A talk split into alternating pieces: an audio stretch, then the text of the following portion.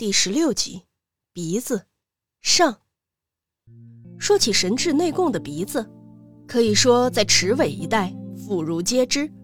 它足有五六寸长，从嘴唇上方一直耷拉到下颚，形状上下一般粗细，酷似一根香肠从面门中央垂下。内供已年过半百，打从当沙弥的小头头到如今的内道场供奉。内供始终为鼻子一事耿耿于怀。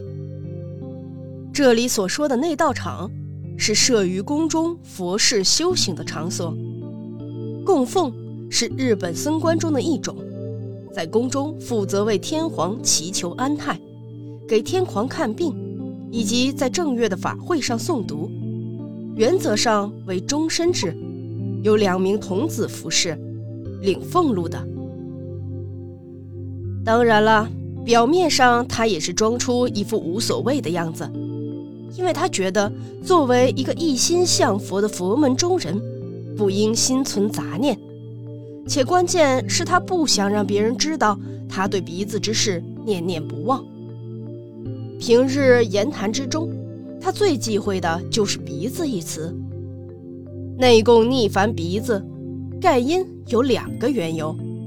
一是鼻子确实长得碍事，首先连吃饭都不能自理，不然鼻子会碰到饭碗里的饭。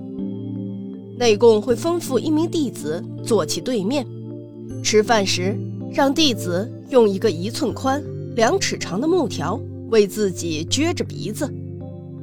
可是这样的吃法，无论是撅着鼻子的弟子，还是内供，都感到颇为不易。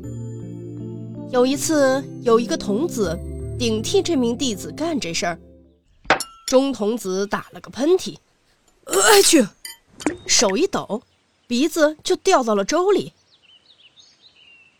中童子是指寺院内供高僧使唤或者做些杂活的十二三岁的少年。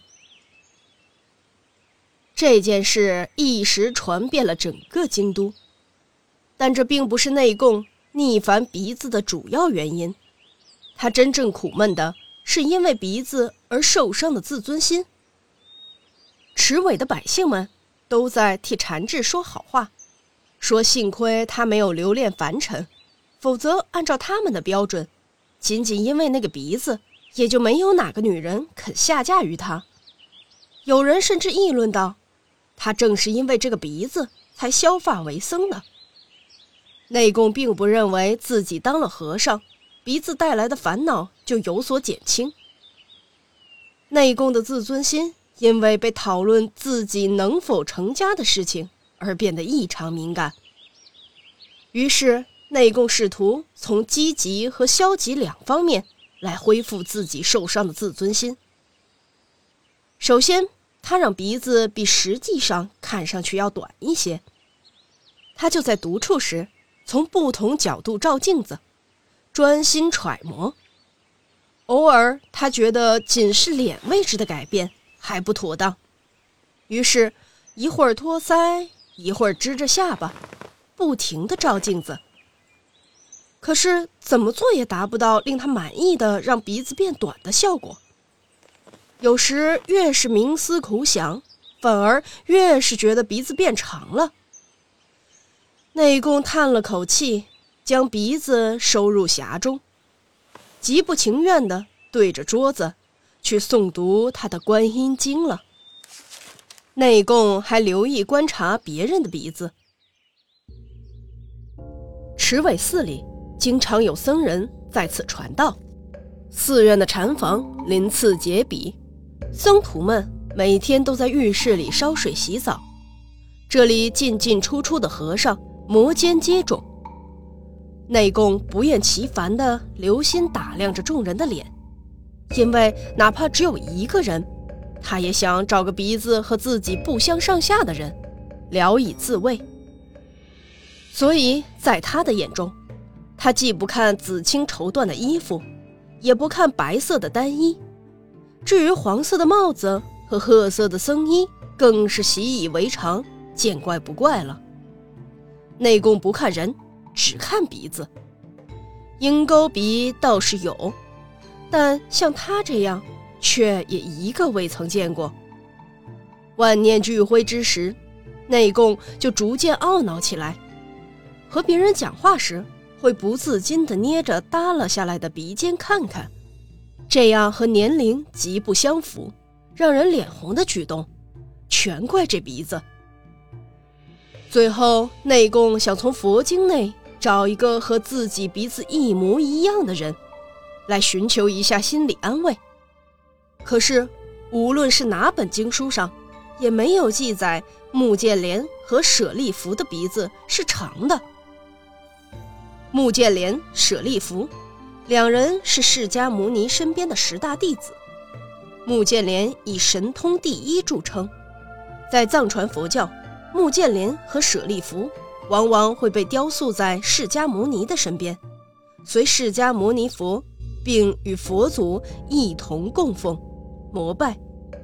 而汉传佛教中，释迦牟尼佛身边则雕塑着阿难和迦叶。当然了，龙树和鸡鸣这两位佛尊的鼻子和常人也无两样。内供听人讲中国的事情。提到蜀汉的刘玄德的耳朵长时，心想，如果是鼻子长的话，我还能心里平衡点儿。内功一方面这么消极的安慰自己，另一方面又积极的想尽办法要把鼻子弄短一些，这里就不一一赘述了。他已经到了黔驴技穷的地步。他喝过乌瓜汤，往鼻子上抹过老鼠屎。但无论怎样，五六寸长的鼻子依然耷落在他的嘴上。一年的秋天，有一个去京城为内供办事的弟子，从一个熟悉的医者那里学到了一种将鼻子缩短的方法。那名医者原来是从中国远渡重洋过来的，当时在长乐寺做供僧。内供还和往常一样。假装对鼻子满不在乎，没有主动提出马上试试新方法，同时又故作轻松地念叨着：“每顿饭都要麻烦弟子，实在有些于心不忍。”其实他心里当然是在等弟子主动来说服自己，去试试新的方法。弟子也未必不知道他的小算盘。但比起弟子对此的反感，内供的这个决策在感情上更加博取了弟子的同情。